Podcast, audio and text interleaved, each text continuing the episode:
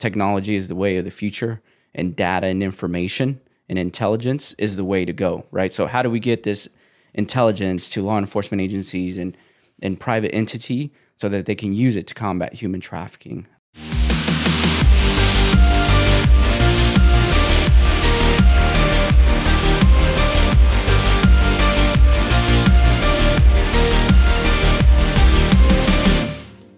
David and Sal, welcome to State House with Frank Santos. Uh, thank y'all for being here today. We're going to tackle a tough subject, human trafficking, which um, is uh, obviously a, a, huge domestic and international issue. We have an, an, expert with us today. We'll talk about. Uh, we'll let Sal uh, uh, talk to his talk to us about what he does um, with a, a company called Deliver Fund, and explain more about that in, in a second.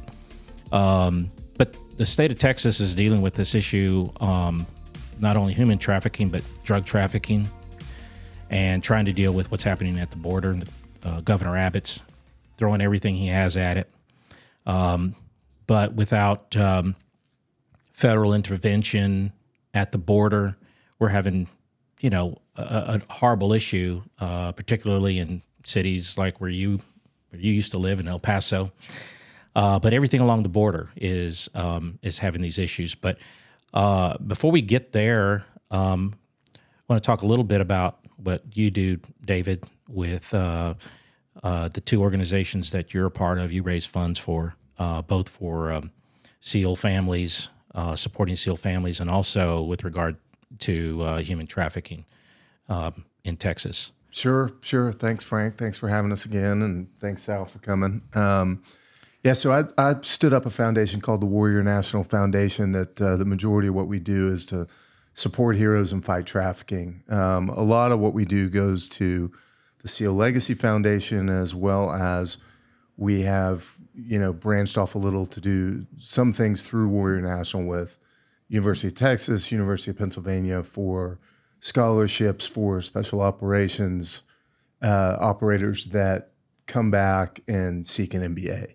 Um, and then uh, really, it's not me, but my wife who is really engaged um, in the fight, not necessarily against trafficking, but she works for an organization uh, here in Austin that um, provides therapy and uh, to girls rescued from sex trafficking. So we've been in and around it, uh, unfortunately, and I guess fortunately, um, she's doing a great job at it, but to your earlier intro, uh, unfortunately, it's a it's a really big epidemic in in our country and specifically here in Texas, which is what we're what we're here talking about, right? Um, in the state of Texas alone, there's seventy nine thousand girls being trafficked for sex. Girls between the ages of twelve and nineteen, I think is roughly it. I might be off twelve and eighteen or twelve and nineteen, but 79,000 girls, and that came from a, a, study done by the University of Texas.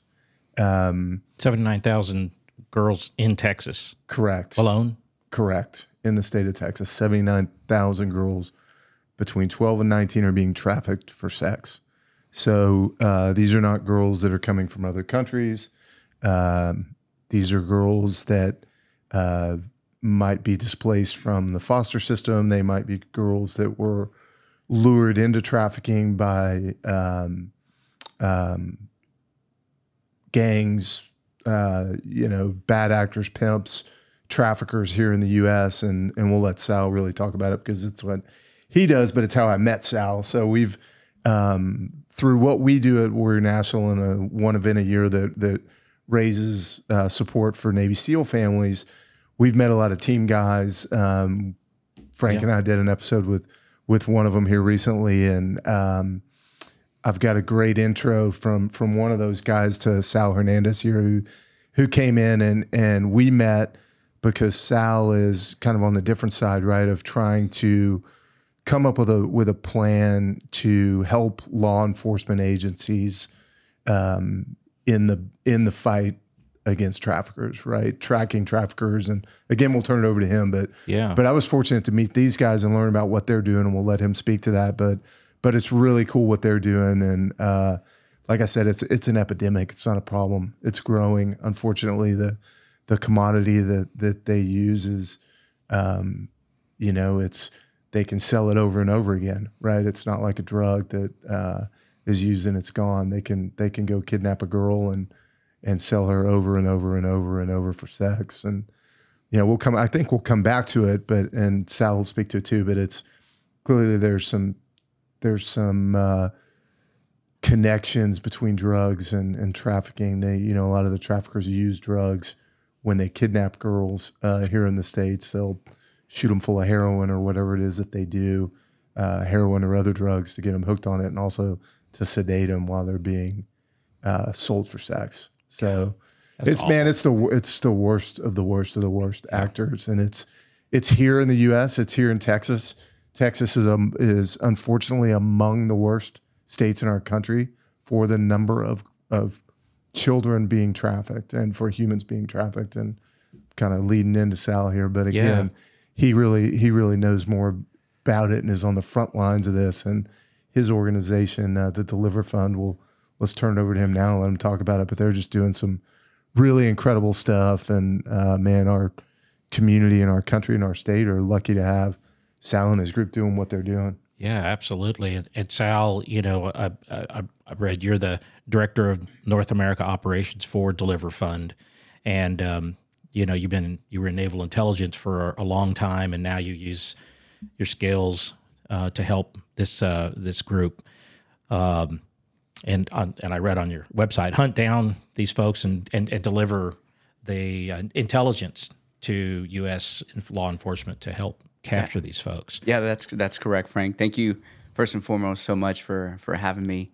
Um, I think as you guys are fully aware, anybody out there that's listening, right? There's a shift in the way things are happening now from a criminal perspective, right? It used to be that you know these large scale operations, whether it had been the mob or the cartel or even any of these human trafficking networks, everything's really changing. And what was a traditional approach of conventional huge operations are now turning into more of a technology based operation, right? And so we've realized this, right? We realized it in the fight against uh, terrorism, wh- which is why Deliver Fund exists because when our founder um, came back or was going overseas and was running into human, very, very apparent human trafficking, and anybody, whether it'd been on the SEAL teams, conventional Army units, Marine units, were out there. They saw right some most of the time young boys being trafficked, right, for hmm. the purposes of sexual exploitation. When that intelligence was being passed along to leaders, right, you got one of two things. That's not our mission, and two, I wouldn't even know where to begin and what to do with that intelligence. So our founder Nick McKinley, who's a former PJ, right, from the Air Force, um, during his time at the CIA, right, he took those concerns to his to his leadership, and they're like, "Well, that's not our mission, and even if it was, we don't know what to do with it." Right. right? And so he said, "There's no way that I'm going to go home and this be the case that because I know there's human trafficking back in the United States. So let me go back and figure out what agency takes care of it." Well, what did he come back to find out that even in the states, right, there's no agency that Same exists. Yeah. that tackles human trafficking, right? It's all incredible uh, organizations like like your wife's organization, private organizations that take these these victims in and help them along the way. But there's really no proactive approach to combat human trafficking. So he knew that he didn't want to take federal money, right? Because right, we I was in the military, so I know how the federal government strings. works. Right, there's strings attached. So he said, "I'll start a nonprofit because I know there's people out there like David, like yourself, Frank, that want to make a difference. And even if they can't give us a million dollars, they can give me something to get it started, so we can really take effective steps to combat human trafficking."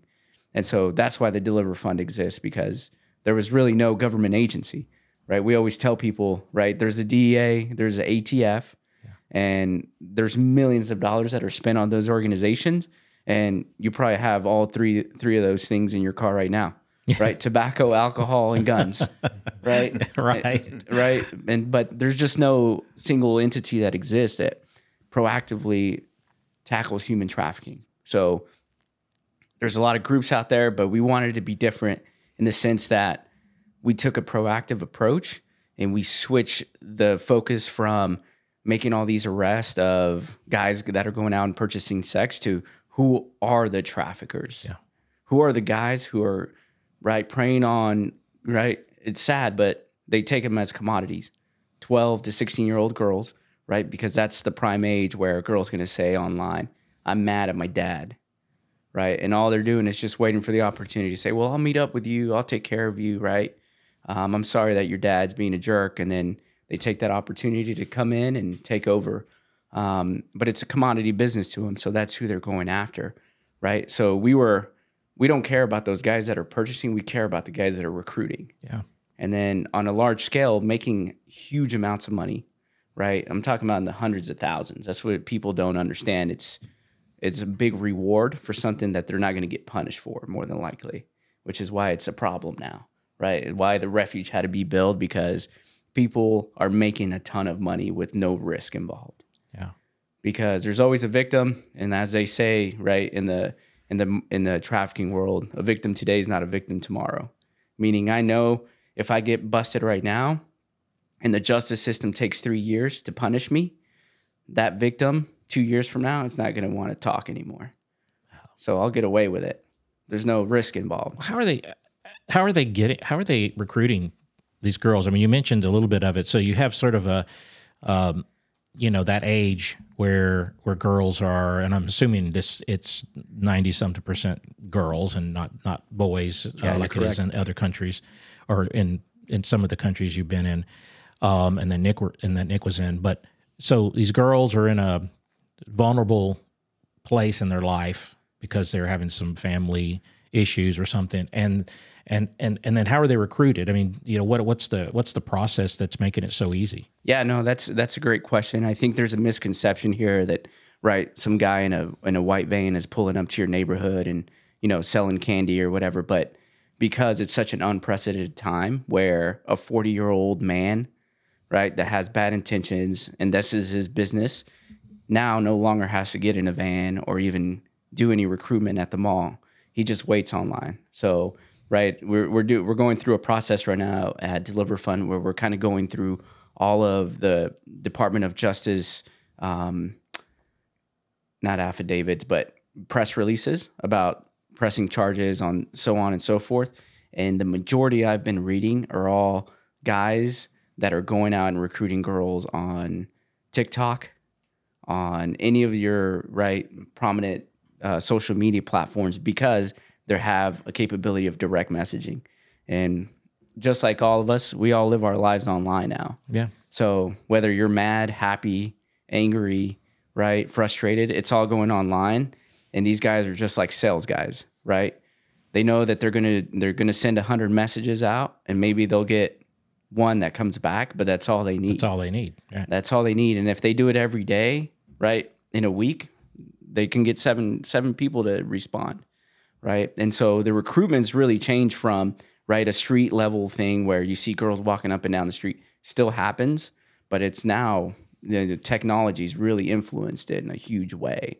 So they just really wait for the teenage girls, majority of them, like you mentioned, to have a vulnerable moment, and then that's when they come in and just over time, right? To them, it doesn't matter if it's going to take them a year to groom this person to get them to get them to an age of 17 or 18 to where they come out of that situation and then right that's when they pick them up but yeah i mean that's that's your primary method now and then you're and then you know once they're in you know you've you've essentially ruined their life and and trying to get them out of that uh, to a normal life again is you know is what you know monica monica's group does and and that's that's the tough part i mean Yeah, well, that's a tough. That's the tough part. One because, like you know, it, it's sad to talk about them like commodities, but right, it's almost like I always tell. It's it's almost like gymnastics. Like to be an elite gymnast, it's in your younger ages.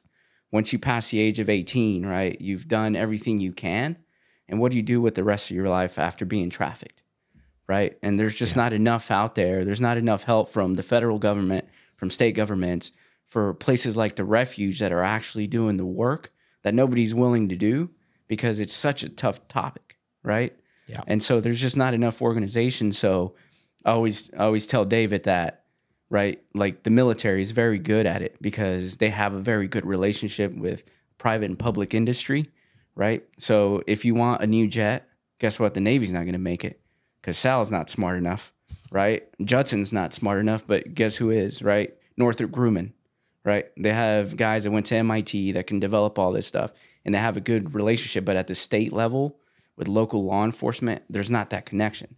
So, you know, law enforcement agencies aren't looking for Northrop Grumman to develop intelligence products for them so they can hunt down, right, traffickers. But there's right? no, you know, and I hate to say it this way, but there's no, uh, there's no business model for a company to develop something to help law enforcement, and so you have to do it the way you guys are doing it as a a charitable organization and as a you know way Deliver Fund is set up in order to to do it. I mean, otherwise, you know, there's really nobody out there that's going to.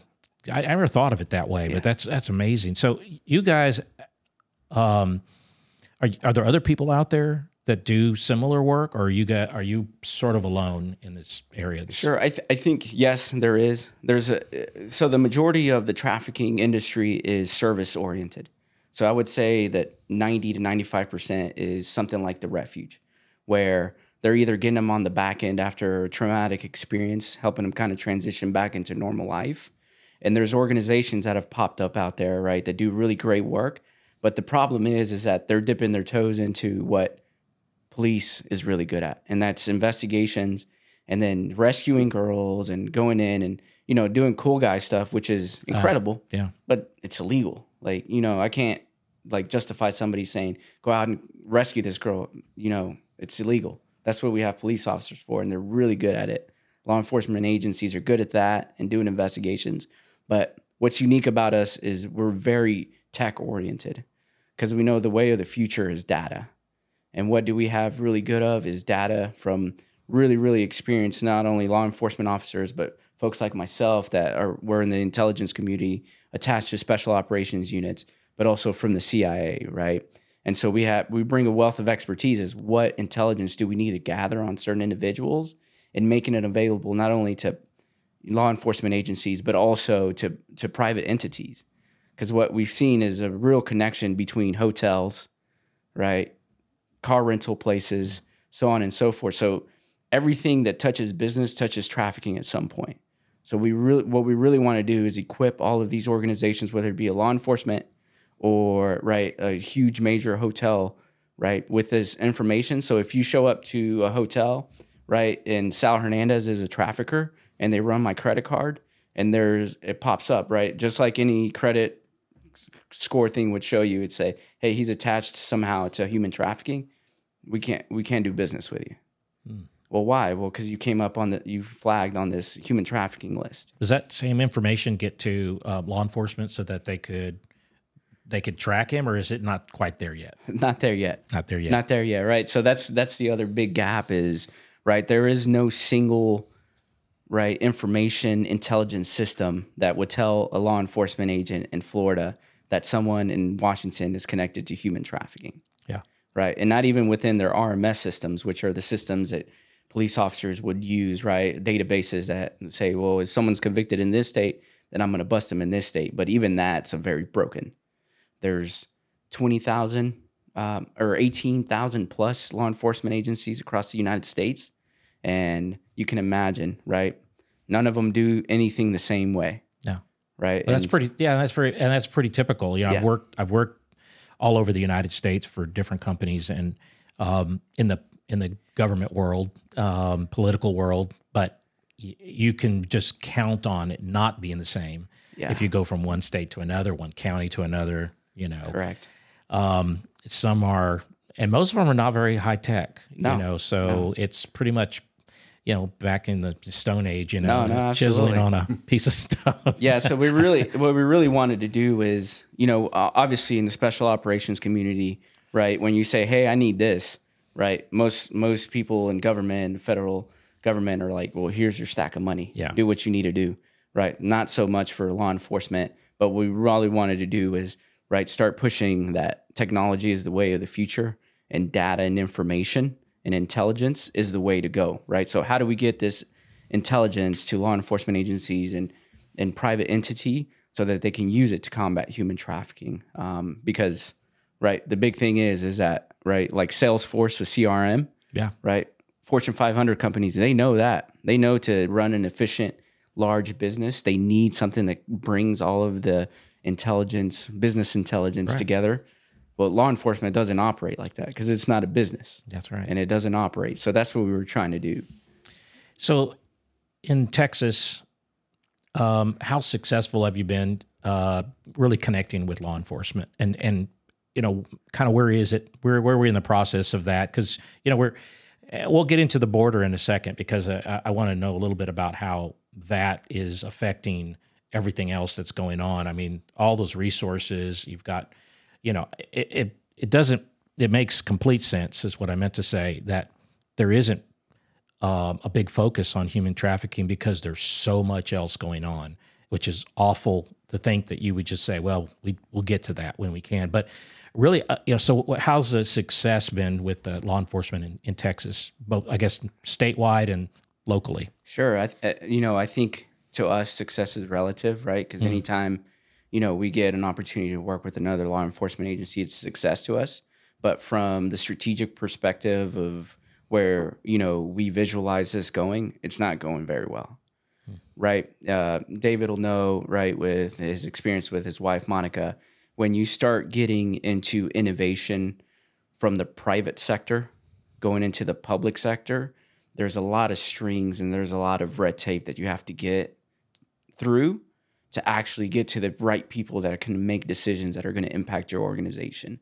That being said, right, every no matter what it is, whether it's a local law enforcement department or a federal state, we run across to that every everywhere you go. And it's a matter of you know, what what kind of guts do you have to continue the fight, Yeah. right? Because it's just not going well.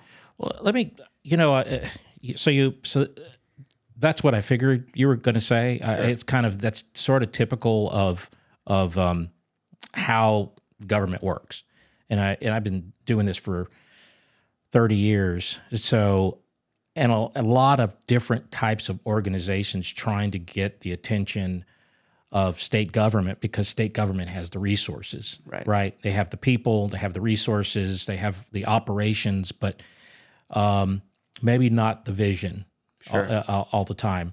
And so I know what a lot of people do, and I and I don't know if you've done this before. Is uh, and I've actually been you know hired to do this many times. Is that is to get the attention of state government, figure out how you know to bring this issue to the forefront so that they will fund it um, in some way, uh, whatever you know. Sometimes it's baby steps, uh, but have have you, have you ever had that kind of uh, experience? Have y'all ever pushed a you know that kind of a legislative push to see if are, are there people in state government right now that are working with you?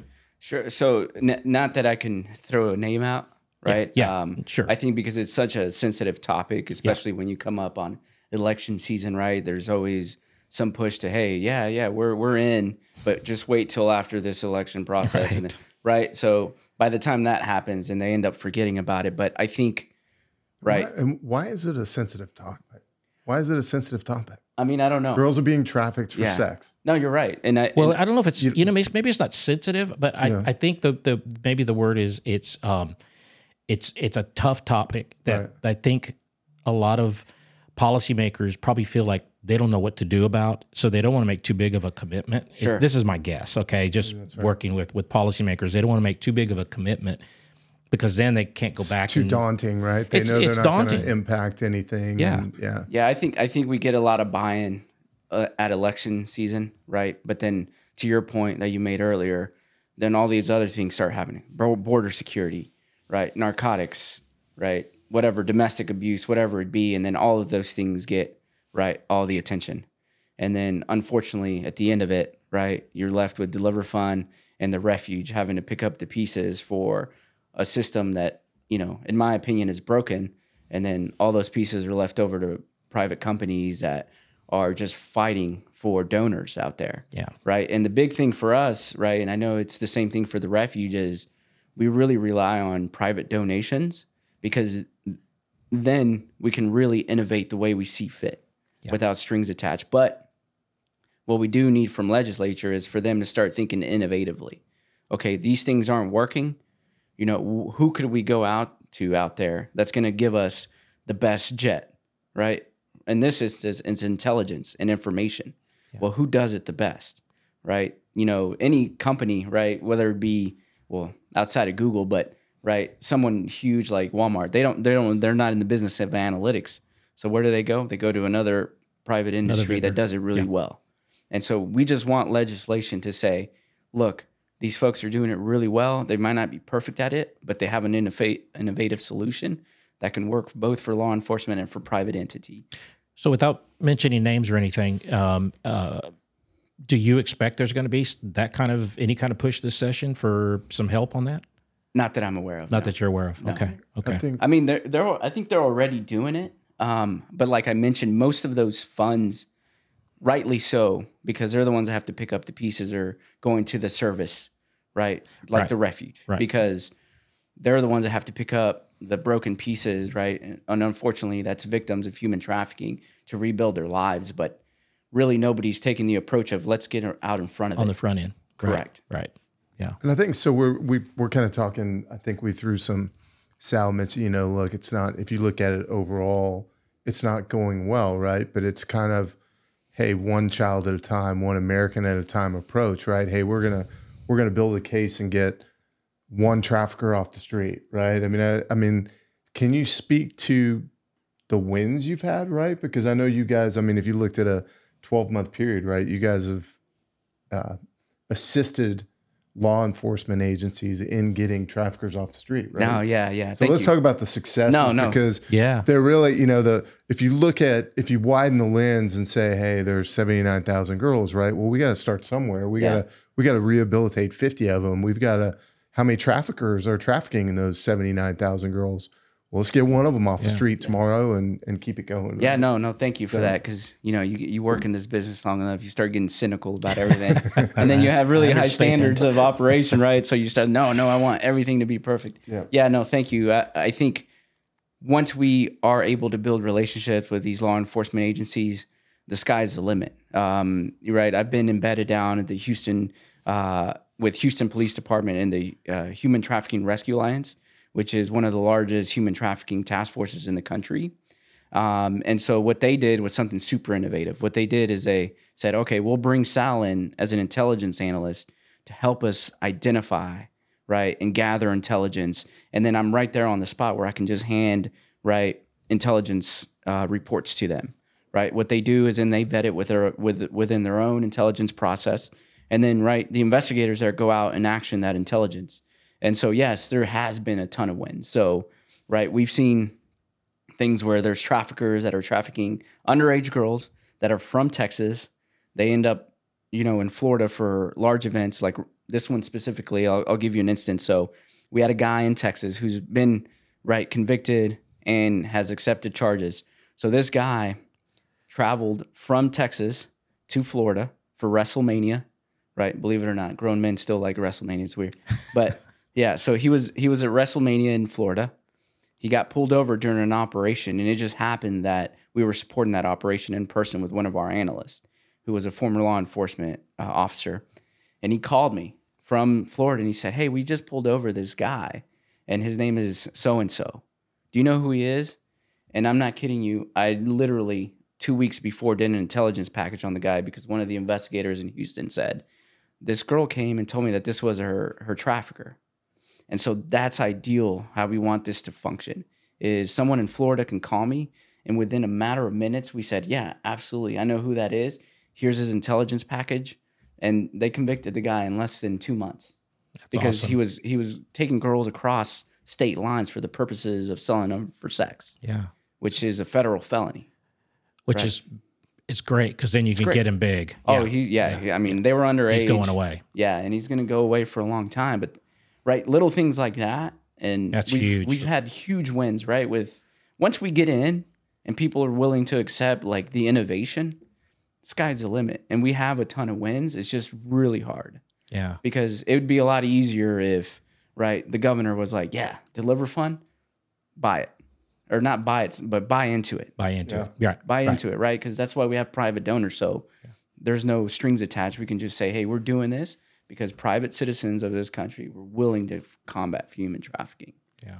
But if you you're that- building that, network, I mean, Yeah. that kind of a network is invaluable. I mean, that will pay dividends for getting these these scumbags off the street, you know, over and over and over again as time goes on. So it's yeah, it's blocks here and block and tackle, but you know, you guys are doing it, and and um, yeah, I, you know, the more that can be done, and and um, I'm actually gonna, you know, you, you've kind of gotten my my juices flowing now, Sure. so I'm gonna look into it this session and see what's going on because it's it's really kind of surprising to me that I don't hear more about it um, at the legislative level, particularly when we're talking about things like that are so huge, and I guess it's a little easier to get your arms around an issue like the the border.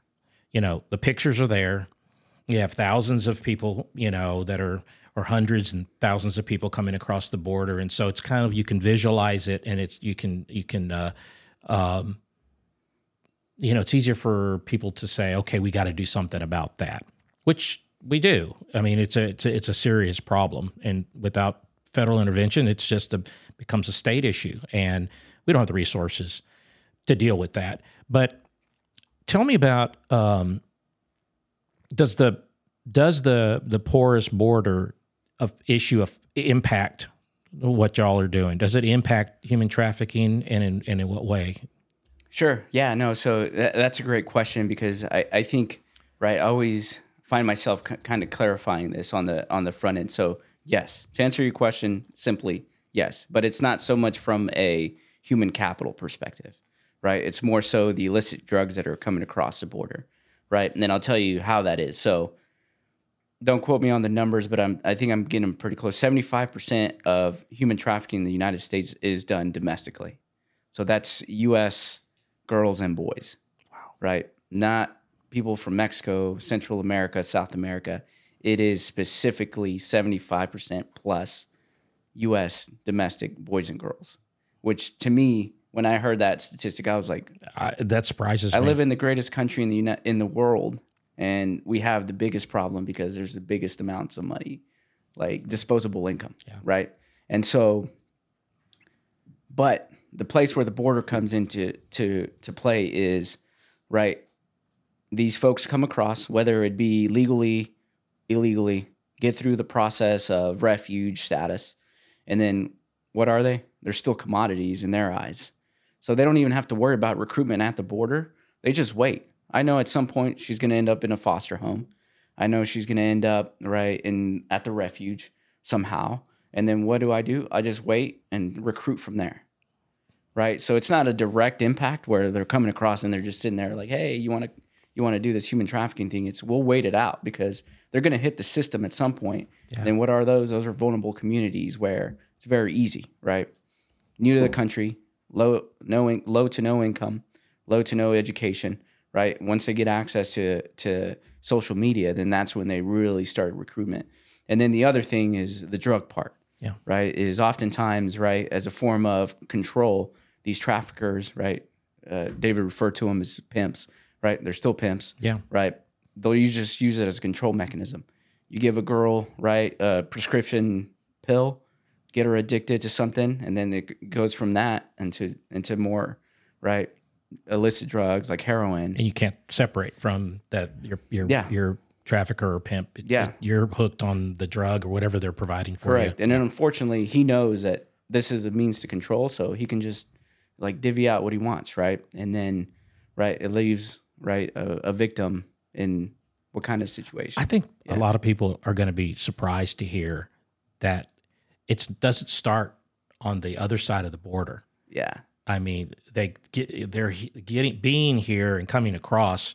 Yes, is a problem, but really the problem is is here. It doesn't begin until they get into our system here, and then they, you know, whatever happens to them, they're going to fall through the cracks. You know, they they come over with nothing. You know, so yes, they they they become vulnerable to these, you know, to these predators, and and they they know exactly. And it's it's interesting too because really no matter how uh, you know how poor you are or uh, disadvantaged you are you normally have access to some kind of technology like a phone That's correct. which is crazy because that's exactly how they get you, right? And so I think it's going to surprise a lot of people to hear that that's that's really what you know. They're just waiting. They're kind of they, they have them corralled in Yeah. the U.S. and then they just start to fish. Yeah, no, I think I think one of the things that will surprise you, and maybe David can speak more to this because Monica will be more familiar with the population, but right, I think what's starting to become more apparent to legislation and just everybody in general is that,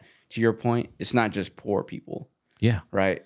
Like it, it's all, it's everything. It's middle class, it's high class, so on and so forth that has access to technology. And if you have access to technology, to include ourselves, you can be the victim of anything fraud, right? Coercion, human trafficking, right? And so that's what's really starting to get people's attention. that's a that's a really good point because you know when I said when I was well speaking to, I was thinking of all of the young girls that co- are coming across, but that's that's just a portion of of the, the girls that are being trafficked. It's people that are living in this neighborhood, or you know, if they have a young girl, and you know, you just never know when that that could happen. So it's not it's not really relegated to just one type of socioeconomic class or whatever. You know, you're it's anybody's That's any, any girl or boy, I guess. yeah, too. absolutely. Yeah. Yeah. it's it's very very low numbers, but yeah, there is there is the trafficking of boys, absolutely. Yeah. Um, you know, it's not talked about as much, but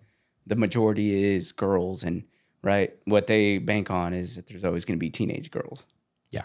and so Yeah. yeah, Well, you know, um, you know, one of the things that that we've been working on, which you know, the reason I asked you about the border too, because one of the things that we've worked on is um, we're trying to help the state. The state is one of the things they really have taken on is um, a program for, and, and this will seem a little bit a tangent, but but there's a connection.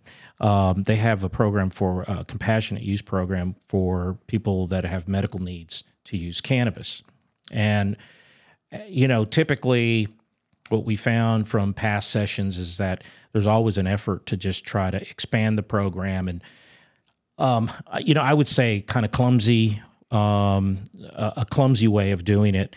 Um, but since we've been working on this issue, you know, we've sort of we're digging down a lot deeper and we're trying to figure out okay really we want to create a program a medical program that's safe and effective for patients. And one of the key things that we've been talking about is is um, and, and it would it would play some role a small role maybe but um, we know the illicit drugs are coming across the border. We know fentanyl's huge. We know that um, there's a lot of adulteration of of different drugs that come across the border. And one of the problems that Texas is dealing with right now and they're going to try to fix this legislative session is that you have a program a medical program for people that um, don't have very good access to the product. And so what what uh, what we're saying and you know I wouldn't I can't say I have proof of it but I think I'm I think I'm right okay? I think I'm right. Um, a lot of those people that can't afford it or get access to it they're going to go find it. If they need it and they have a condition and they need relief they're going to go find it and it's going to be in the illicit market. Um, I think that's probably a given um, and it's going to be cheaper. So what we're what we're trying to do is all that trafficking that's coming across and drug trafficking that's coming across is trying to figure out ways to make the program so that you have really strong um, uh, guidelines around that program so that when someone is uh, in need of that product that you don't get any of the illicit or adulterated products. And um, and so uh, you know part of what we we see happening is because of all the activity that's going on in in human trafficking and drug trafficking and everything else that the just the criminal activity in in general is um, you know we don't know what the exact impact is in the state of Texas. We know it's bad. Um, we know people are just roaming around the streets in El Paso, your your old hometown, yeah, um, because there's everything's overloaded. And so this session, they're going to be dealing with that. And I feel I feel like the, that that the issues of drugs and trafficking, human trafficking, all those things, they're, they're all connected in some way. Uh, tell me your tell me a little bit of your thoughts on that. Am I, am I hitting the right notes on that or Yeah, I mean, I mean, any. I think you guys know very well that any illicit activity, criminal activity, is a nexus to the next one, right? Oftentimes, I always tell, right, the investigators, I'm like, look, I know for sure he's a human trafficker, but I'm sure if you go and pull him over right now, he's gonna have illicit drugs. He's gonna have an illegal weapon that's not permitted, and you can go down the list.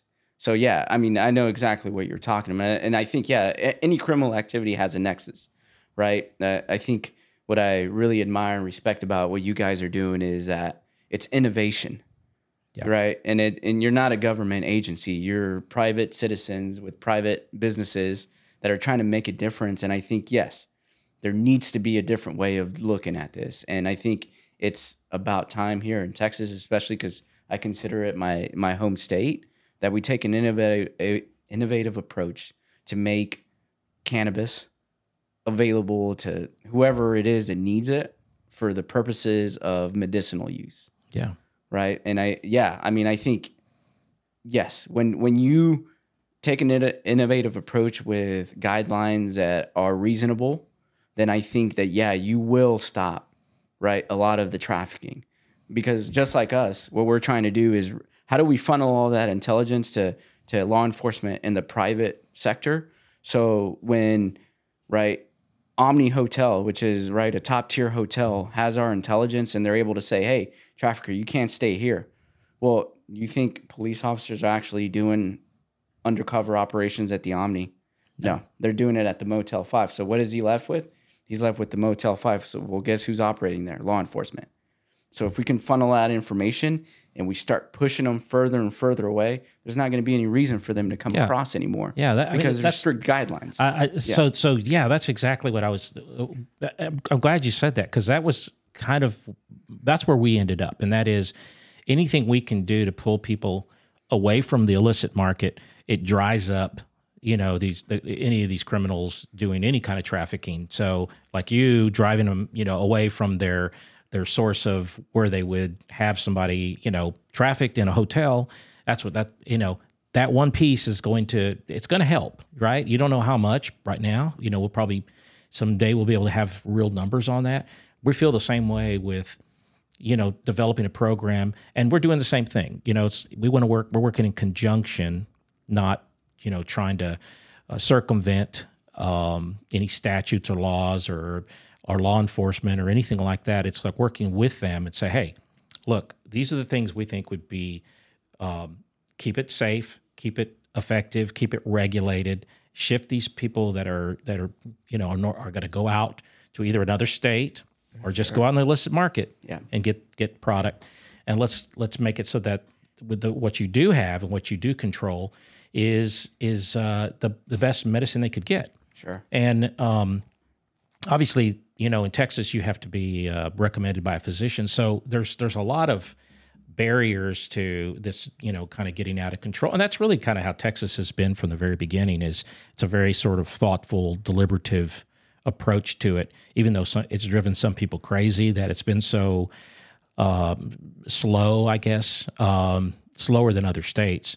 But if you look at the other states, I mean, there some of them are just a, a wreck. Sure. Um, they've taken the wrong approach, you know, thinking that they were doing the right thing, and that's what we're trying to do is is is take those mistakes and not not uh, repeat them here in Texas. So, um, yeah, this has been been really fascinating, and I I think um, you know maybe later if y'all have had some you know you can uh, you can tell me sort of offline if there's some folks that you've been working with that that have an interest in what you're doing. Um it'd be great to follow up with them and see how we can help. Yeah, absolutely. i mean we have you know we have our we have our contacts and we have our resources and and you know this is the kind of thing you know I, there's a lot of people that would want to work on that issue. So um so anyway i thank both of y'all for this has been i think an amazing uh, amazing episode that i think people are going to really enjoy and a, a lot of stuff that i didn't even realize about the issue and i hope maybe we can get you back again Yeah, absolutely. at some point and and um No, I think I think the other thing, right, I'll I'll share with everyone that's listening is right, you can go to our deliverfund.org website and there's a ton of facts we put on there, right? There's a ton of resources out there that'll tell you, right, the actual. There's not very many studies that have been done on this issue because it's not like a Yeah. hot button issue yet. Um, but any of the statistics, if you're, you know, concerned about your children on video games, which is another big problem, right? You can go there and find right those resources that you need to keep them safe, to to make sure you know what they're doing on these on these chat apps, right? Where they're getting access to. But uh, you know, uh, also, right, you can go and help us continue to fight against human trafficking by donating. And then we also just because we do want to get different revenue streams to help the business grow, we we started our own coffee business called Thrivers. Um, and Oh, okay. so basically, what we're doing Should have had some. We put it right here. yeah, yeah, I know. I, I didn't even think of that. I know they're gonna kill me, right? Like, uh, they're gonna be like, "Why didn't you We'll, have a?" we'll put a Yeah. picture up or something Yeah, yeah. Uh, with all of your information. Yeah, so no, that- and and I think it's just a way that you know we're trying to find creative ways of driving money into the business for the purposes and not of becoming millionaires, but hey, what do we do on the other side to help fund this thing, right? That we're putting together, and so yeah, if you want more resources, deliverfund.org, go there and you can find statistics. You can see some of the work we're doing and kind of where the organization's headed in the future. Uh, that's fantastic, and and we will put the information up so that you can people can can go to it because uh, we want to help any way we can, and Absolutely. definitely have to get some of that coffee. Yeah, yeah, I'll get you guys some bags. Sorry. one of the, one of, one of the things kind of going out and, and we I'll, I'll plug mine at a later date with Frank hopefully but, but we have a product coming out where a, a portion of every sale is is going to go to So we need to line them up over that's here right because we that's have, Yeah, yeah. we have a good one but support heroes uh, fight trafficking right and some of those there's a lot of synergies involved when guys are c- coming back and getting them to be involved like like Sal, you know, he he he served our country as a naval intelligence guy, and now he's back here serving our communities, trying to fight trafficking and get traffickers off the street. Um, I think one thing I'd like to add, if I can, just Yeah, of quick course. minute that I think Sal kind of had told me in in another conversation, and also Frank that I think is interesting and important for people that are listening. Right, is number one thing to take away from this. Right, trafficking is happening here in the U.S. It is our kids, not kids from other countries, um, and it is very technology driven. So. Frank and I, uh, you can't tell if you're watching or if you're listening. We're a little older, right? And Sal is quite a bit younger than us, and he even mentioned he made a great point um, that that when he was growing up and his parents left and left him at home, hey, I'm running to the store. Hey, don't answer the door, right? That was your means of safety. Yeah. Don't answer the door because in case it's a bad actor. Well, now the bad actors are on social media, Facebook, TikTok, Instagram. They're on all of them and they've created an avatar and they're acting like they're a friend of a 16 year old. And there's a lot of cases, and one in particular, a friend of mine that that has helped push some good legislation through. So there are some people in Texas that are oh, making good. some things happen, like, hey, you can't work at a strip club until you're 21, not 18, or should be 25, maybe, right? I mean, there's some things that that they're trying to do. There's there's some other fights of of things within the world of pornography, right? I mean, why is it barely legal? Why is it teens? Why are all these things in all of these mediums that are lending itself to child sex trafficking? That's Yeah. what it's it's what it's pushing them towards, right? It's right on that boundary. Um, and I'm I, not but- even sure it's, on the boundary. You know, Yeah. recently the stuff that was we've seen on TV on some of the, you know, some of these fashion houses have done these ads that are clearly Mm-hmm. focused on, you know, they're trying to, yeah, they're all trying to be, you know, crazier than the next one, right? And so they Mm-hmm. have these, but these ads are are clearly focused on um, young, uh, sexualizing young people, you know, Mm-hmm. children, and that's a. I mean, it's amazing that that's allowed to happen because it's the same thing as putting out child pornography. To me, Yeah. it is. Yeah, we need to we need to get back to protecting our kids and not not teaching them things at an early age. That's a different conversation. Yeah. That- but but but We'll no, I think, I think that's that right. one. I think you know this front door thing. Sal mentioned it, right? So think about your front door. Don't let someone in that you don't know. Don't answer the front door. And what's happening is again these these predators, these traffickers, these pimps, these scumbags. Frank used a word. I, I use a lot different words, but I, what I don't know what the rating on Frank's podcast Yeah, is, right? But uh, Whatever so- won't get us kicked so- off of YouTube. no, so it's but it but look the Sal makes the point. There there is a front door on Facebook. There's a front door on Instagram, on TikTok, and they're walking right through it. They're there. They are preying on these kids and they don't know it.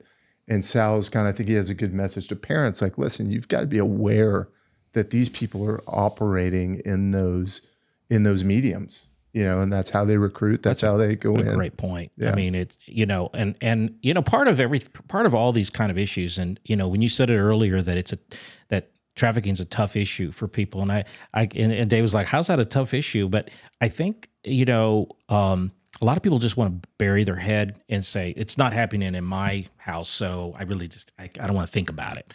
But it is. If you're on social media, they're seeing all this stuff.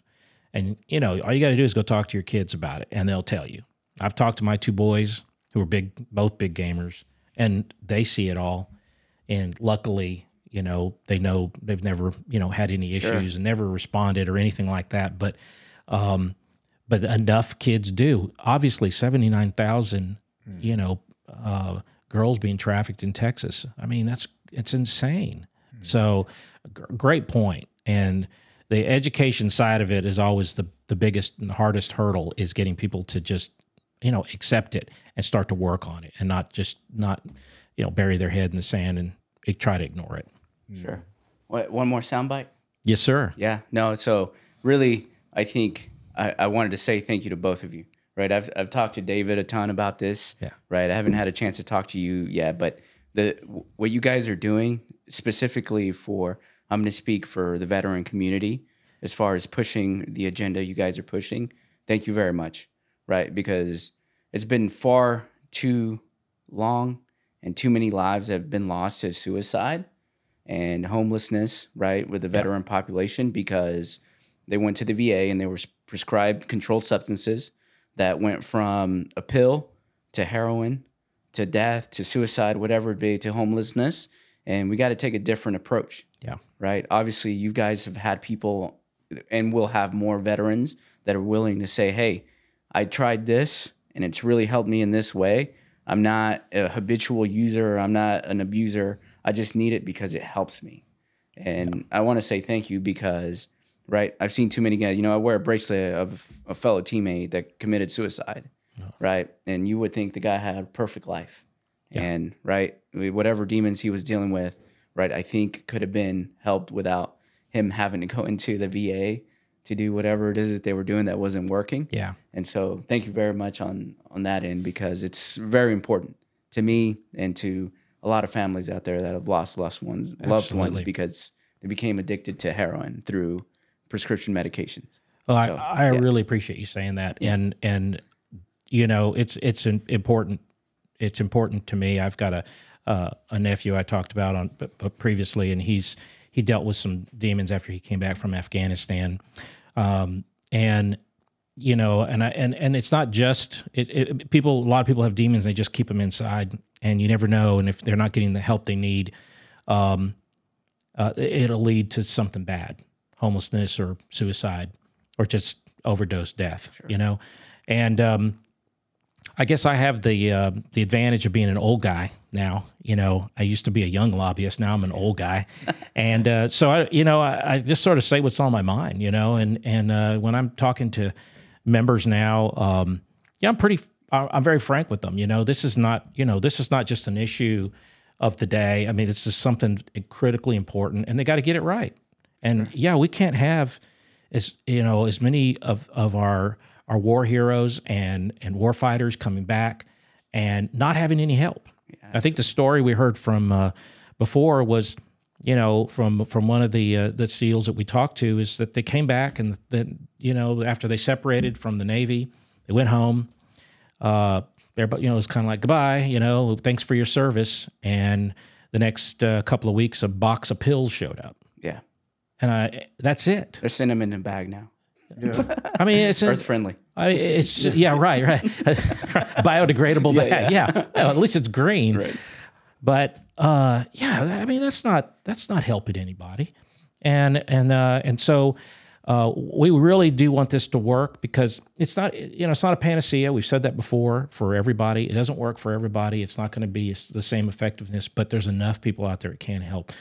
And I'm sorry about your friend. Um, we've heard that story too many times. Yeah, absolutely. And um, and hopefully this is the session where we can get it done and make those changes that we've been been been trying to work on. And I th- I think we got some good people out there that want to do it. Some good some good members out there, and um, uh, even at the highest level of of the of uh, Texas government, you know, uh, there's there's promise there. Um, Yeah. I think it's just giving them all the right data. Yeah. To, to your point, uh, Yeah, to, to help them get to that point. And I agree. I want, you know, I'm a Texan, even though I was born in Juarez, but I'm a Texan and I want us to be the tip of the spear when it comes to helping veterans, fighting human trafficking, right? Figuring out security in our in our state as a model to the rest of the United States that innovation can work, but we have to figure out how to work with private entities. Hundred percent. Yeah.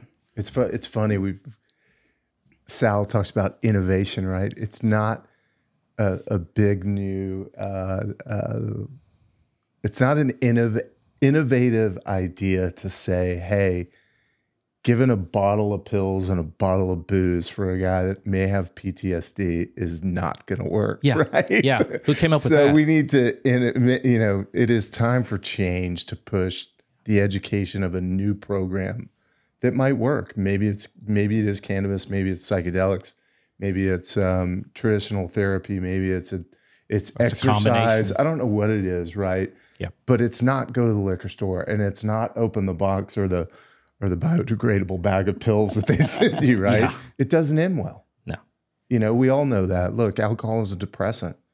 It's people people use it and party and have a good time. But if you're if you're battling demons, it is don't reach for the bottle. It'll just accent those demons. It'll just make right. them worse. That's right. That's right. And and uh, yeah, it, it isn't innovative really. Um, I just think I think you know to sort of you know wrap it wrap it up in the in in in a in a put a bow on it. it the Navy and the Army and Air Force and Marines, you know, trying to change that system on what they do for vets coming, you know, separating out of the service is a is a is a big, you know, that's a big issue, and trying to get them to change at that level, um, you know, is going to take some enormous amount of work because they're all individual, you know, disciplines, and so I think at the state level, you have an opportunity through either cannabis or through uh, psychedelics, which we know have been very helpful to uh, to, to people suffering with PTSD, um, doing it right, and and and being the state that does it correctly for for patients that need the medicine is is is how you do it. Make it work, you know. And so we're going to push it this session, and you know we're going to be very honest about it, and and and say this. You know, we don't have time. You know, in another two years, when they meet again, if they don't do it, how many more people will have either died or committed suicide or become homeless or whatever? You know, I'm not saying that this program is going to prevent all that. That's not what I'm saying. I'm just saying that there is a there is a correlation, and and whatever we can do in this program is going to help. It is going to help. So, um, There's a there is a study we can refer we can reference Hmm. with with, um, and I know we're wrapping up, but there's there is a study that shows when medical cannabis is made available to patients in states where the program is legal, that opioid use within that community goes down. Yeah. I think that in itself, right, is a move in the right direction. Well, you know, for for people with pain, and my, my my brother's a physician, and I talk to him a lot about this, the whole issue of chronic pain. It's going to be an issue. It's going to come up, and it, it's a broad issue. We know that, and we know that it it gives some people heartburn because they feel like it opens the program too much. Well, you know, I talked to him. His specialty is physical medicine and rehabilitation. So he's a he's a physician um, who deals with basically back pain every day, all day. And I asked him about that issue about about chronic pain and uh, and how he how he's dealt with it over the years. And the story he told me was ins- it was in, insane. When he got out of medical school, he's younger. He's two years younger than me. When he got out of medical school, the first thing they did to get him through his residency was they put him in the VA clinic. And it was about the same time that all of the sales folks were out pushing OxyContin. And he said, you know, it was almost as if Oxycontin was a vitamin, the way they were selling it. And he said the way that they were pushing it was also, you know, if you didn't prescribe this for your patients with pain or with whatever they were suffering with, you know, depression, whatever, and he did treat depression, but mostly pain, um, then you were a good doctor. You know, that's kind of that's kind of yeah. what they approached him with. And then he, he told me that he literally went to um, and, and, everybody knows how the pharmaceutical industry works and they have sales reps and they they they dine them and wine them and dine them and all that kind of stuff and that's I, that's fine i mean but but some of the stuff they were pushing at that time was was was criminal and he went to a lunch and this sales uh, uh, this particular sales rep gave him some fentanyl and said you should just try it you know, just try it out. It works really well, or something like that. And he was just like, "What yeah. is going on?" I mean, the fact that they can they were walking around Make sure with samples, you only take one microgram. Yeah, just Two take can kill exactly. and so he um, he said that you know what what's happening is that as he was prescribing it, people were getting tolerances. So it just getting more and more. And he said it was getting to the point where he was having to put Percocet on top of OxyContin in order for them to get relief. And he finally just you know, started complaining and said, "This is this is wrong. We're, uh, we've we've just created a bunch of addicts." Sure. So he titrated all of his patients off of it and stopped prescribing it 100%. And to this day, he doesn't he he doesn't make it part of his practice unless it's absolutely necessary. Sure. But you know, that's what happened and that whole group of physicians were pushed in that in that direction. We all know the results of that. And so you know, half the time, or probably more than that, uh, if someone can get relief another way, in an alternative way, a not addictive way, um, you know, less in, intoxicant way, um, non addictive way, particularly, they, they, should have that opportunity. Absolutely. Mm. Yeah. And, and, the, and the fact of the matter is, is it, the real gateway drug is Oxycontin right? It is those prescription medications that leave you feeling, I need more. I need more. Yeah. Next thing you know, right? You're you're at you, you know fentanyl or heroin, right? Uh, there's just a misconception because I was telling David, like everybody thinks of right. Um, what what's the uh, Woodstock when they think about marijuana, and the reality is maybe they were onto something, right? Who knows? yeah, yeah. I still remember. Yeah. I, I, still remember the crazy movie Reefer Madness, and I, I, you know, and you know, that's still the narrative I think sure. in people's heads, and and uh, so part of what we're we're doing, and and with with your help and David and I and and, and our the rest of our team is we're just trying to change the narrative so people don't look at it in that way. They look at it as as a as a real alter- alternative you know medication sure. for people that that some people can get some relief from. Absolutely. Yeah. Okay. Well, thanks, guys. Thank you. Appreciate it. Thank you for joining me today on this episode of the State House podcast. Today's show is made possible through a generous donation from my friends at Ayr Wellness. Ayr Wellness is one of the most innovative and fastest growing vertically integrated U.S. multi state cannabis operators. The company's mission is to drive positive impact for their patients, their customers, their employees, and the communities they serve. For more information, please visit ayrwellness.com. That's A Y R wellness.com. If you're enjoying this podcast, please subscribe to our YouTube channel. In addition, consider subscribing on Apple and Spotify, where you can leave us a five star review. If you're not already following us on social media, you can find those links below in the show notes. As always, thank you for your continued support, and we'll see you next time.